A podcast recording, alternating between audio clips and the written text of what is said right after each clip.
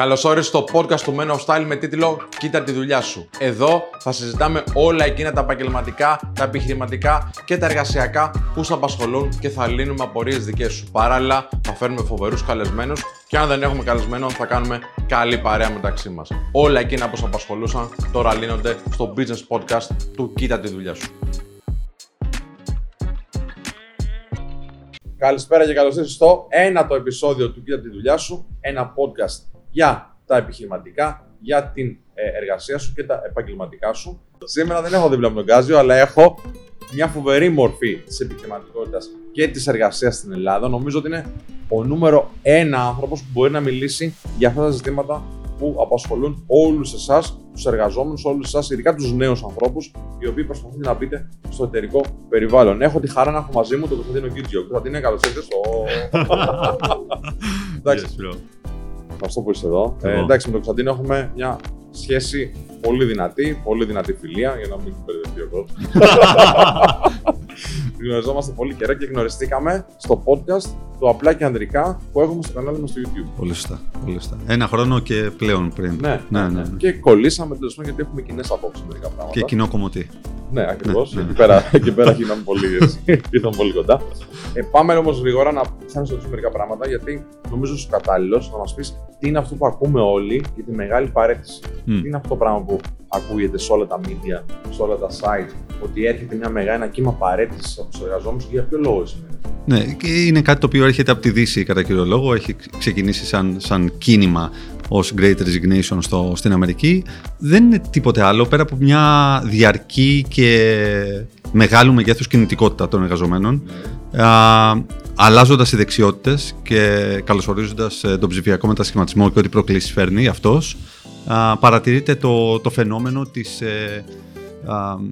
μιας μεγάλης κινητικότητας εργαζομένων προκειμένου να βρουν όχι μόνο τη θέση την οποία θα τους φέρει ένα καλύτερο μισθό, αλλά τη θέση την οποία θα τους φέρει πιο καλά προετοιμασμένους στο μέλλον. Πράγμα το οποίο υποδηλώνει ότι κάθε εργαζόμενος προσπαθεί να σχεδιάσει το career path του και το μέλλον του με βάση τις προκλήσεις και τις αλλαγές που έρχονται στις δεξιότητες και τον ψηφιακό μετασχηματισμό.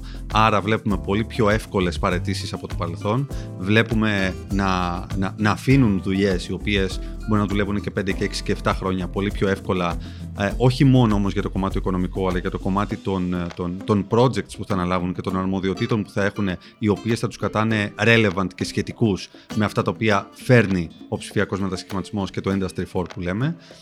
Οπότε δεν είναι κάτι άλλο από την μεγαλύτερη ευκολία κινητικότητας και αλλαγής εργασίας με βάση αυτές τις προκλήσεις που συμβαίνουν αυτή τη στιγμή. Η κύρια ερώτηση που μου έρχεται στο μυαλό του, ακούω αυτό το πράγμα, είναι γιατί τώρα? Γιατί τώρα πιο πολύ από ποτέ το κύμα της τέταρτης βιομηχανικής επανάστασης και του ψηφιακού μετασχηματισμού φαίνεται day to day στις εργασίες και στο εργασιακό γενικότερα περιβάλλον. Δηλαδή αρχίζουν και καταργούνται κάποια επαγγέλματα, αρχίζουν κάποια τμήματα και υποστελεχώνονται ακριβώς γιατί αντικαθιστώνται με AI, με τεχνητή νοημοσύνη κτλ. Και αρχίζουν και αναπτύσσονται νέα τμήματα τα οποία δεν υπήρχαν στο παρελθόν. Εξοπλίζονται με πολύ περισσότερους coders, με πολύ περισσότερους developers κτλ. Και άρα ο κόσμος εκεί έξω αρχίζει και βλέπει μια μεταστροφή του κλίματος, αρχίζει και βλέπει μια αλλαγή στη χαρτογράφηση της αγοράς και προσπαθεί να πιάσει το βαγόνι αυτό προκειμένου να είναι relevant και updated στο χώρο. Αυτό ξεκινάει από τη Δύση, Αμερική. Και στην Ευρώπη αλλά και στην Ελλάδα πολύ έντονα. Το αναμένουμε ή γίνεται τώρα? Γίνεται, αλλά πιστεύω ότι θα κάνει scale up τους αμέσους επόμενους μήνες. Ωραία. Η ερώτηση μου είναι, επειδή ακούω παντού ότι έρχεται μια τεράστια κρίση και βάσει αν θες του κορονοϊού, το περιμένουμε ρε παιδί, κάτι θα αλλάξει, κάτι θα γίνει λίγο διαφορετικά και μάλλον δεν θα φαίνεται το καλύτερο. Γιατί μοιράστηκαν πάρα πολλά χρήματα, γιατί οι επιχειρήσεις τώρα βλέπουν λίγο τα κόστη να είναι λίγο πιο περίεργα κτλ. Γιατί ένας εργαζόμενος, ο οποίος το βλέπει αυτό να έχει, δεν πιστεύω ότι ζει σε έναν άλλο κόσμο, δεν είναι χαζοί οι άνθρωποι έτσι. Γιατί ένας εργαζόμενος να σκεφτεί τώρα να κάνει αυτή την κίνηση, που θα έλεγε κάποιος, εγώ είμαι υπέρ να αλλάζει, αλλά θα έλεγε κάποιος ότι στην ώρα των κρίσεων μαζεύεσαι, μένεις εκεί που είσαι, μένεις στην ασφάλεια κτλ. Γιατί τώρα, ενώ βλέπουμε ότι έρχεται κάτι τέτοιο, είναι μια καλή κίνηση? Ναι, γιατί η αλήθεια είναι ότι αν δεν οχυρωθείς σωστά για την κρίση που έρχεται, μάλλον θα σε βρει ανοχύρωτο. Και δεν πάει να πει το γεγονός ότι βρίσκεσαι σε μια εταιρεία 1, 2, 3, 5 χρόνια, ότι είναι και η σοφότερη επιλογή. Πάρα πολλές φορές ο λόγος που μένουμε σε εταιρείες είναι η συνήθεια, είναι ο φόβος για την αλλαγή. Οπότε μια κρίση σε βάζει στη διαδικασία να σκεφτείς ή θα το κάνω τώρα ή δεν θα το κάνω οριακά ποτέ. Εννοώντας ότι πάνω στην κρίση αποκλείεται να το κάνεις. Πάνω στην κρίση είναι πολύ δύσκολα τα πράγματα. Οπότε πάνω στην κρίση απλά θέλεις να βάλεις το κεφάλι σου κάτω από ένα υπόστεγο. Οπότε αυτή τη στιγμή προσπαθεί ο κόσμος να βρει ποιο είναι το ιδανικότερο και το καλύτερο και το πιο αραγές, αν θέλεις, υπόστεγο για την κρίση την οποία έρχεται, η οποία είναι και αναμενόμενη και η οποία δεν ξεχνιάζει και κανέναν. Οπότε θεωρώ ότι οι μεγαλύτερες αλλαγές γίνονται όχι κατά τη διάρκεια της κρίσης, αλλά προετοιμαζόμενοι για αυτή ή κατόπιν αυτής. Ωραία. Για τους ανθρώπους που δεν ξέρουν πώς είσαι, να πούμε ότι είσαι ο διευθυντής του Regeneration, business development manager, σωστός τίτλος. Και τι κάνει το Regeneration, παίζουμε μερικά πράγματα για να καταλάβουν για ποιο λόγο τα λες και τα ξέρεις. Ναι. Το Regeneration είναι το μεγαλύτερο πρόγραμμα εκπαίδευσης και απασχόλησης νέων πτυχιούχων στην Ελλάδα. Είναι μια μικροσκοπική πρωτοβουλία, η οποία δημιουργήθηκε προκειμένου να γεφυρώσει το χάσμα μεταξύ του νέου πτυχιούχου και της αγοράς εργασίας σε ένα περιβάλλον με πολύ μεγάλα επίπεδα ανεργίας, 40% και πλέον.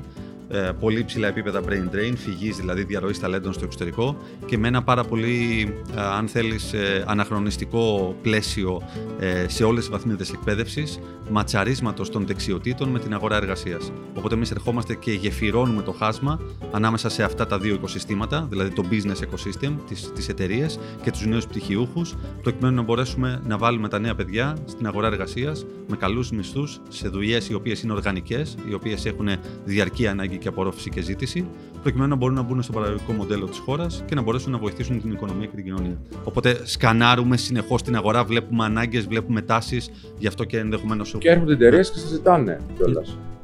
Ξεκάθαρα, έχουμε ένα δίκτυο 1.700 εταιρεών σε όλη την Ελλάδα. Μεγάλες εταιρείες. Ναι, μεγάλες εταιρείες, μικρές, μικρομεσαίες startups, όποιες έχουν ανάγκη για αυτό το οποίο λέμε οργανική κάλυψη ανάγκης, από junior άτομα τα οποία έχουν 0-3 χρόνια προϋπηρεσίας και έχουμε βάλει μέχρι σήμερα 3.000 νέους και νέες μέσα στο χώρο εργασίας. Και αυτό είναι δωρεάν για τις εταιρείες. Αυτό είναι δωρεάν για όλους. Πολύ σωστά. Εμείς έχουμε συγκεκριμένες σηματοδοτήσεις από ιδρύματα τα οποία στηρίζουν ουσιαστικά την πρωτοβουλία αυτή, η οποία βοηθάει την οικονομία, την κοινωνία και τον πολιτισμό.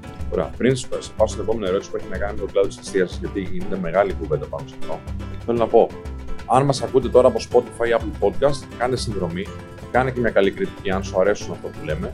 Αν δεν σου αρέσουν, δεν πρέπει να κάνεις κάτι. Και αν μας βλέπεις από το YouTube αυτή τη στιγμή, κάνε ένα subscribe ή ένα like για να καταλάβει ο αλγόριθμος ότι αυτό που παρακολουθείς τώρα είναι ποιοτικό και να το προτείνει και σε άλλους ανθρώπους που είναι like-minded. Πολλοί λένε ότι ο κλάδος της εστίασης έχει ένα τεράστιο πλήγμα. Φυσικά έχει ένα τεράστιο πλήγμα από τον κορονοϊό, γιατί πλήσανε πάρα πολύ, οπότε είναι αυτονόητο. Αλλά υπάρχει ένα τεράστιο πλήγμα τώρα, γιατί δεν βρίσκουμε προσωπικό. Πώς γίνεται, ρε? Είμαστε παραδοσιακά μια χώρα που τον τουρισμό και την εστίαση και το χορέκα γενικότερα το στηρίζουν. Όλο το χορέκα περνάει μεγάλη κρίση αυτή τη στιγμή. Εντάξει, είναι πολυπαραγοντικό το ζήτημα. Έχουμε επίσης πάρα πολλοί οι οποίοι δούλευαν σεζόν κτλ. Έχουν απασχοληθεί πάρα πολύ σε delivery. Το delivery έχει ραγδαία αύξηση στην Ελλάδα. Και δυστυχώς αυτό το οποίο παρατηρείται αυτή τη στιγμή δεν είναι μόνο πρόβλημα της εστίασης, αλλά εγώ το βλέπω και στα νησιά μας. Βλέπω δηλαδή υποστελέχωση θέσεων, βλέπω εργοδότες οι οποίοι προσφέρουν 500 και 600 ευρώ για να δουλέψει κάποιος για μία μέρα έστω για 4 ώρες επιπλέον.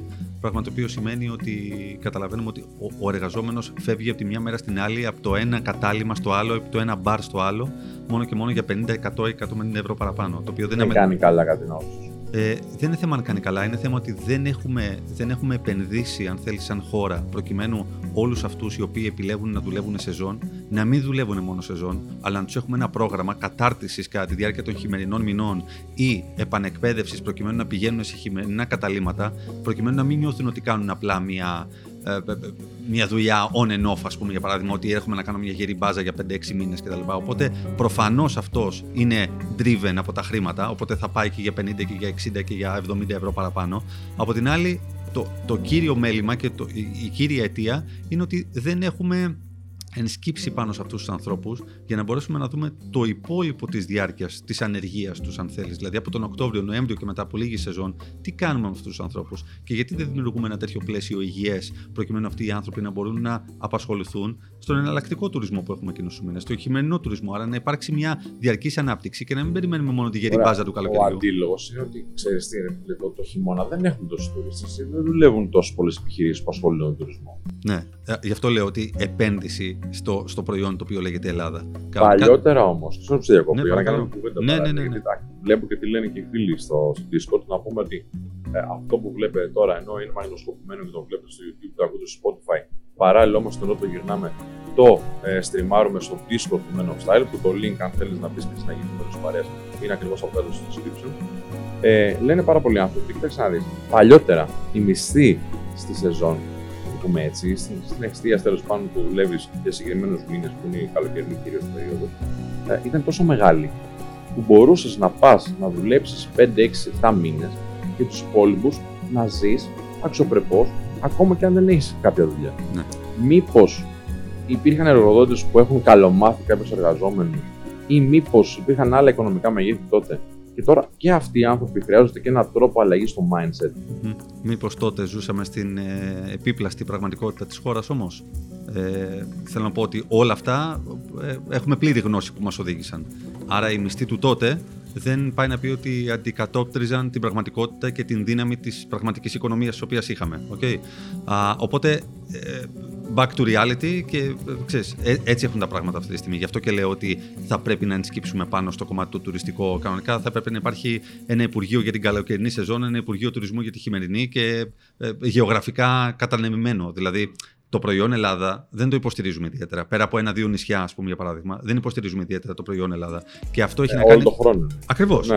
Και αυτό δεν έχει να κάνει μόνο με το αν συνεργαζόμαστε με συγκεκριμένα travel agencies του εξωτερικού. Έχει να κάνει με το τι κάνουμε με τους ανθρώπους που θέλουν να δουλέψουν στον τουρισμό και η μόνη τους διέξοδος είναι να δουλεύουν 5-6 μήνες το χρόνο και το υπόλοιπο να δουλεύουν είτε μαύρα, ας πούμε, για παράδειγμα, είναι να τρέχουν από εδώ και από εκεί.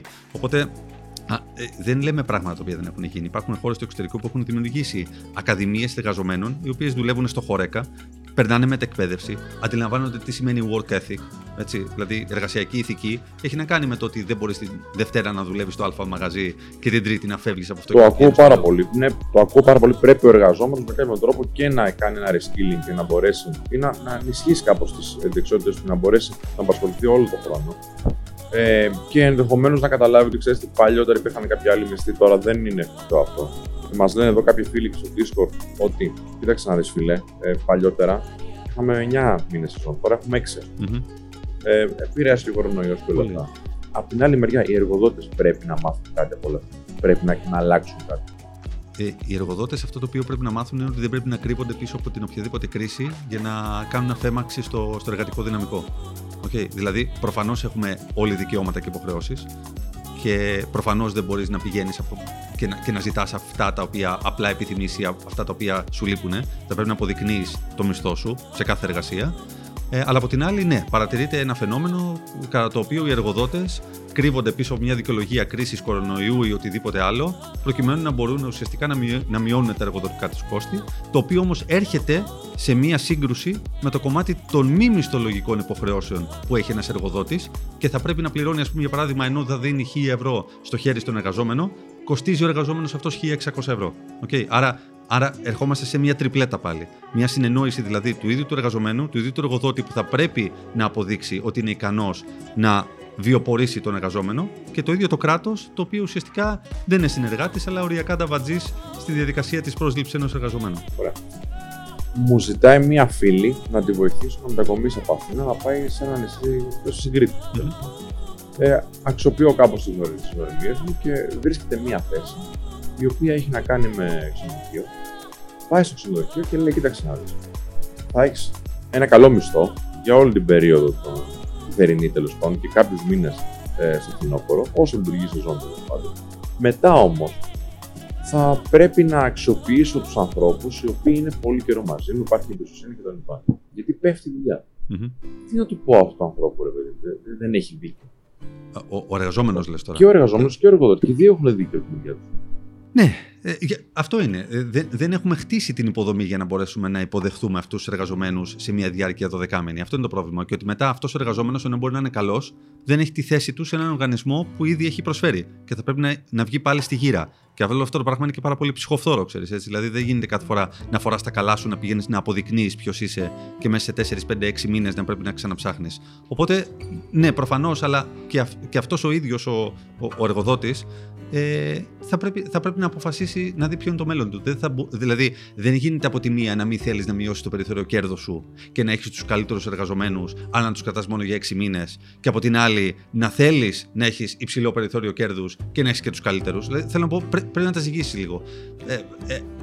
Εγώ, αν ήμουν σε αυτή τη θέση, ναι, θα επέλεγα, ας πούμε, να κρατήσω ανθρώπους οι οποίοι μου προσφέρουν μια υπεραξία μέσα, ακόμα και αν έπρεπε να πληρώσω λίγο παραπάνω στη μισθοδοσία και να χαμηλώσω λίγο το περιθώριο κέρδους. Γιατί δεν θα χρειαζόταν να ξαναψάξω τον επόμενο χρόνο. Πάρα πολλοί εργοδότες, αυτό το οποίο δεν σκέφτονται, είναι ότι του χρόνου τέτοια εποχή θα βρίσκονται πάλι στη γύρα και πάλι στην αναζήτηση. Μα αυτό είναι. Συνέχεια, κάθε χρόνο μιλάμε για τα ίδια. Και κάθε χρόνο, τον Οκτώβριο, γίνονται οι τερματισμοί όλων των contractors και των συνεργασιών και των συμβολέων. Έτσι. Και δεν σκεφτόμαστε ποτέ τι θα γίνει μετά από Απρίλιο πάλι. Είμαστε στο κομμάτι έχει ο Θεός. Μα business planning με έχει ο Θεός δεν κάνει ποτέ κανείς. Είμαστε το 2022. Οπότε, ναι. Ξέρεις, πιστεύω ότι προσπαθούν να βασιστούν αυτοί οι άνθρωποι, οι εργοδότες, που εγώ τους θεωρώ, έτσι με αυτόν τον τρόπο σκέψη εννοώ, κακούς εργοδότες. Mm-hmm.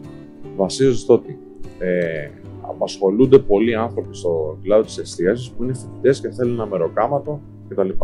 Ή απασχολούνται άνθρωποι που δεν έχουν κάποια άλλη δεξιότητα που θα μπορούσε σε κάποιο άλλο κλάδο να μεταπηδήσουν πολύ εύκολα για να τους άσουν. Ή απασχολούνται άνθρωποι που είναι της τοπικής κοινωνίας. Έλα, μωρό, τον ξέρω τον Κωνσταντίνο, σε 3 μήνες θα το ξαναπώ να έρθει. Βλέπω δηλαδή από ανθρώπους οι οποίοι είναι πραγματικά μέσα στον κλάδο και είναι επαφές μου προσωπικές, να ψάχνονται τελευταία στιγμή, όπως είπες. Mm. Και αυτοί δεν θέλουν μια εκπαίδευση. Ναι. Μα... Επειδή ξέρω ότι έχεις επαφές με την κυβέρνηση, το ξέρω, για τη δουλειά σου.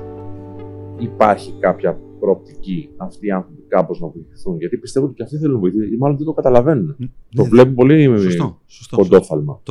Το βλέπουν κοντόφθαλμα. Επενδύουν στην ανάγκη του άλλου να βιοποριστεί, το οποίο δεν είναι πάρα πολύ ok. Δηλαδή, απλά εντάξει, θα μου έρθουν γιατί είναι στην ανάγκη και δεν έχουν να φάνε, και άρα θα πρέπει να μου έρθουν σε μένα. Αυτό δεν είναι κριτήριο για να μπορέσει να προσφέρει ένας εργαζόμενος υπεραξίας σε μια εταιρεία. Σπύρο, λείπει πάρα πολύ κουλτούρα ηγεσία στην Ελλάδα. Ο ηγέτης χτίζεται. Υπάρχουν πολύ λίγοι άνθρωποι που απλά γεννιούνται με χαρακτηριστικά ηγέτη. Και το θέμα είναι ότι δεν έχουμε συνηθίσει σε αυτή τη χώρα, γιατί τα λεφτά ήταν πάρα πολύ εύκολα όλα τα προηγούμενα χρόνια. Δεν χρειαζόταν επενδύσεις ιδιαίτερα, προκειμένου να μπορέσεις να έχεις ένα καλό πορτοφόλι στο τέλος του χρόνου. Τώρα έχουν δυσκολέψει τα πράγματα και τώρα έχουν φανεί οι αβελτηρίες της ηγεσιακής κουλτούρας, της ανύπαρκτης σχεδόν ηγεσιακής κουλτούρας στη χώρα. Και βλέπεις ότι κάθε τσιφλικάς, ας πούμε, για παράδειγμα, προσπαθεί να μαντρώσει 5-6, να μπορέσει να του κάνει τη δουλειά με όσο δυνατόν καλύτερο τρόπο, με όσο δυνατόν λιγότερο κόστος, και μετά τα λέγαμε. Και του χρόνου ξανά τα ίδια. Γι' αυτό λέω ότι εδώ πέρα δεν υπάρχει καν επιχειρηματικό πλάνο. Δεν υπάρχει επιχειρησιακό πλάνο επίσης από το κομμάτι της κυβέρνησης, δηλαδή, και του κράτους γενικότερα. Έχεις προτείνει κάτι στις Regeneration σε αυτά τα θέματα? Ναι, και είμαστε και σε συνεργασία και με το Ινστιτούτο τον ΣΕΤΕ, τον Σύνδεσμο Τουριστικών Επιχειρήσεων Ελλάδος κτλ. Για πες, γιατί... έχει ενδιαφέρον, γιατί πολλοί άνθρωποι μας παρακολουθούν τώρα και live στο Discord, είναι σε αυτόν τον κλάδο. Ναι, κοίτα, δεν θα κρύψω ότι η θέληση υπάρχει. Απλά θα πω ότι το κράτος πολλές φορές είναι πολύ μεγαλύτερο από την ίδια την κυβέρνηση, οπότε είναι ένα πάρα πολύ δυσκίνητο καράβι, ένα πάρα πολύ αργοκίνητο καράβι. Οι διαδικασίες είναι πάρα πολύ συγκεκριμένες που μπορούν να γίνουν. Οι αναθεωρήσεις του συντάγματος πρέπει να γίνουν για να περάσουν νομοσχέδια. Είναι δεκάδες που πρέπει να γίνουν και δυστυχώς κολλάμε σε συμπλέγματα δεκαετιών πίσω. Γι' αυτό και αργούμε σε πάρα πολλά πράγματα. Γι' αυτό και υπάρχει και το Regeneration. Γιατί να το κάνω εγώ αυτό και να μην μπορούσα να το κάνει η κυβέρνηση. Ναι, δεν θα πρέπει να υπάρξει. Ακριβώς. Ποιο γεφύρωμα του χάσματος, γιατί υπάρχει χάσμα? Γιατί τα γραφεία διασύνδεσης των πανεπιστημίων, ας πούμε, για παράδειγμα, δεν είναι σε συνεργασία, σε αραγή και αγαστή συνεργασία με τις εταιρείες, προκειμένου από τη στιγμή που αποφυτά ένας νέος ή μια νέα να πηγαίνει κατευθείαν μέσα στο κομμάτι των επιχειρήσεων? Γιατί πρέπει να υπάρχει γέφυρα σε αυτό το πράγμα. Οπότε, ναι, τα αυτονόητα είναι λίγο ζητούμενα σε αυτή τη χώρα. Αυτό προσπαθούμε να αλλάξουμε, αλλά. Έχεις κάποια συγκεκριμένα πράγματα που μπορείς να μοιραστείς μαζί μας, τι έχετε προτείνει, πιο συγκεκριμένα. Ναι, κατά κύριο λόγο αυτό το οποίο έχει προταθεί έχει να κάνει με ακαδημία η οποία θα ενισχύει όλο το κομμάτι των ήπιων δεξιοτήτων και του reskilling αυτών των εργαζομένων. Να είναι άνθρωποι πραγματικά του hospitality και του τουρισμού, να αντιλαμβάνονται τι σημαίνει customer experience, να αντιλαμβάνονται τι σημαίνει ότι αφήνουμε μια εμπειρία σε έναν ξένο που έρχεται και να μην είναι απλά άνθρωποι οι οποίοι απλά μεταπηδούν από ένα καφέ στο Μαρούσι, σε ένα καφέ στην Κρήτη. Να είναι άνθρωποι οι οποίοι πραγματικά θα είναι οργανικά όντα της φιλοξενίας και του τουρισμού, και αυτό δεν αρκεί να είναι απλά μια θέση μπάρμαν ή μια θέση σεφ ή οτιδήποτε άλλο κτλ. Οπότε οργανική κάλυψη αναγκών με πλάνο κατά το οποίο δεν θα λύγει η σύμβαση, αλλά θα ανανεώνεται είτε στον ίδιο χώρο, είτε στο ίδιο ξενοδοχείο, στο ίδιο κατάλημα, είτε σε κάποιο διαφορετικό το οποίο θα πηγαίνει σε εναλλακτικό χειμερινό τουρισμό. Και αν δεν συμβαίνει αυτό, με ένα κομμάτι επιδόματος, παράλληλα να μπορεί αυτός να μετεκπαιδεύεται ή να εξελίσσει τις γνώσεις του όσο θα είναι εκτός εργασίας για εκείνο το διάστημα. Άρα, μια προσοχή και οι προβολείς να μην σβήνουν τον Οκτώβριο, τον Νοέμβριο, αλλά να παραμένουν ανοιχτοί είτε με κάποια εργασία είτε με το κομμάτι μετεκπαίδευσης. Ξέρω δεν είναι στις αρμοδιότητες του Regeneration, αλλά θα μπορούσαμε να πούμε ότι να ενισχύσουν κάπως τους εργοδότες οι οποίοι θα κρατήσουν τους ανθρώπους και πέραν της σεζόν. Δηλαδή, μην πληρώνεις, παιδί μου, τόσες φορές για ένα διάστημα. 5 μήνες, ξέρω. Σωστό. Νομίζω ότι αν δεν σπάσεις αυγά, δεν κάνεις ομελέτα. Οπότε και αυτό έχει τεθεί στο τραπέζι. Απλά πρέπει να δεις τους όρους, τις προϋποθέσεις, το μέγεθος της εταιρείας. Σήμερα δεν υπάρχει ένα σύνδεσμος των ανθρώπων που ασχολούνται με τον κλάδο. Ναι, δεν υπάρχει προτείνει. Ναι, υπάρχουν προτάσεις. Και από το ΣΕΒ υπάρχουν προτάσεις και έρευνες που έχουν γίνει κτλ. Σε policy making είμαστε καλοί σαν χώρα. Δηλαδή, υπάρχουν προτάσεις από τους θεσμικούς φορείς, από ιδιωτικές εταιρείες, από πρωτοβουλίες σαν και εμάς κτλ. Στην υλοποίηση λίγα και χωρίζουμε. Αυτό που εμένα με απασχολεί περισσότερο είναι αντιλαμβάνομαι ότι ο φοιτητής θέλει το μεροκάμα, το ρε παιδί μου, εντάξει, και μετά θα τελειώσει τη σχολή του, θα πάει σε μια άλλη πόλη και θα κάνει κάτι άλλο. Με στεναχωρεί πιο πολύ ότι υπάρχουν επαγγελματίες του κλάδου χρόνια και σε ψηλό επίπεδο. Δηλαδή, μπορείς να καταλάβεις εύκολα, φαντάζομαι ότι το καταλαβαίνει κάθε πρόσωπο, ότι υπάρχει ο επαγγελματίας σερβιτόρος που είναι 15 χρόνια στην εστίαση. Και υπάρχει και ο σερβιτόρος, ο οποίος είναι λίγο πιο νέος, είναι ένα χρόνο, και πέσει σε και το. Και βλέπεις τη διαφορά στην ποιότητα που είναι τεράστια. Και αυτοί οι άνθρωποι αξίζουν και περισσότερα. Αξίζουν και να έχουν και συνέχεια δουλειά. Σωστά. Και αυτοί επηρεάζονται περισσότερο από όλους. Ενδεχομένως, αν δεν μπορούσαμε να έχουμε για όλους μία λύση, να είχαμε τουλάχιστον για αυτούς τους ανθρώπους, οι οποίοι δηλώνουν επαγγελματίες, που έχουν για τους αγρότες. Σωστό. Που δηλώνουν αγρότες και έχουν κάποια ελαφρυντικά, δεν ξέρω τώρα πώς, κάποιες παροχές τέλος πάντων. Ναι, συμφωνώ. Κοίτα, εντάξει, έχει να κάνει πάρα πολύ να ξέρεις και με τους εργοδότες. Δηλαδή, υπάρχει ένας δισταγμός στο κομμάτι των παροχών και των μισθών. Και αυτό είναι κάτι το οποίο θα πρέπει να συζητηθεί. Γιατί δεν μπορείς έναν εργαζόμενο να τον βλέπεις μόνο σαν ευρώ και τίποτα άλλο. Εντάξει, είναι σαφές ότι οι εργοδότες προσπαθούν να είναι όσο πιο αποτελεσματική γίνεται στη διαχείριση της μισθοδοσίας κτλ.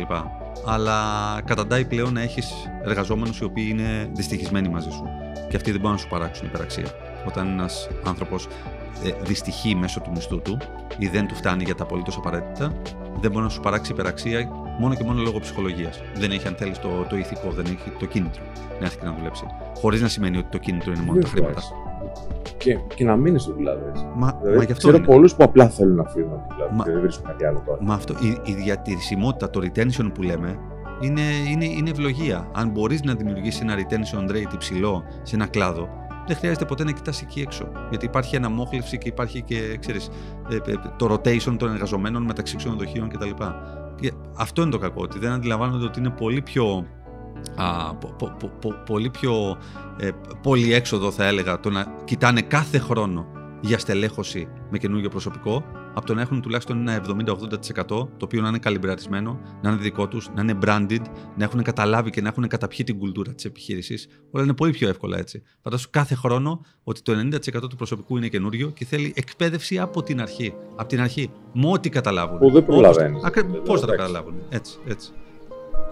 Ωραία. Κωνσταντίνε, ευχαριστώ πάρα πολύ. Εγώ, χαρά μου. Είπαμε πράγματα τα οποία νομίζω πρέπει να ακουστούν. Δεν ξέρω αν υπάρχει κάποιος τρόπος, ένας άνθρωπος ο οποίος είναι σε αυτή τη φάση να έρθει μαζί σου, ενδεχομένως να να οδηγήσει, να βοηθηθεί κάπως έτσι. Με χαρά, στα social βρίσκομαι παντού κτλ.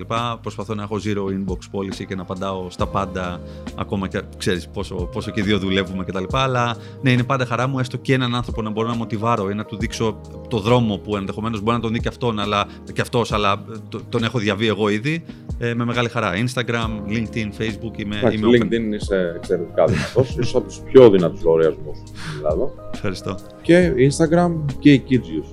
Ναι, σωστό. Σας ευχαριστώ πάρα πολύ. Ευχαριστούμε και εσάς που παρακολουθήσατε αυτό το επεισόδιο του Κοίτα τη δουλειά σου. Μην ξεχάσετε like και subscribe αν είστε καινούργοι εδώ και like για να βλέπει και ο αλγόριθμος φυσικά ότι μιλάμε για ένα ποιοτικό περιεχόμενο και να το προτείνει και άλλους ανθρώπους. Αν τα ακούτε από Spotify και Apple Podcast, κάνετε το γνωστό follow και μια θετική κριτική αν σας αρέσει αυτό που ακούτε. Τα λέμε στο επόμενο επεισόδιο.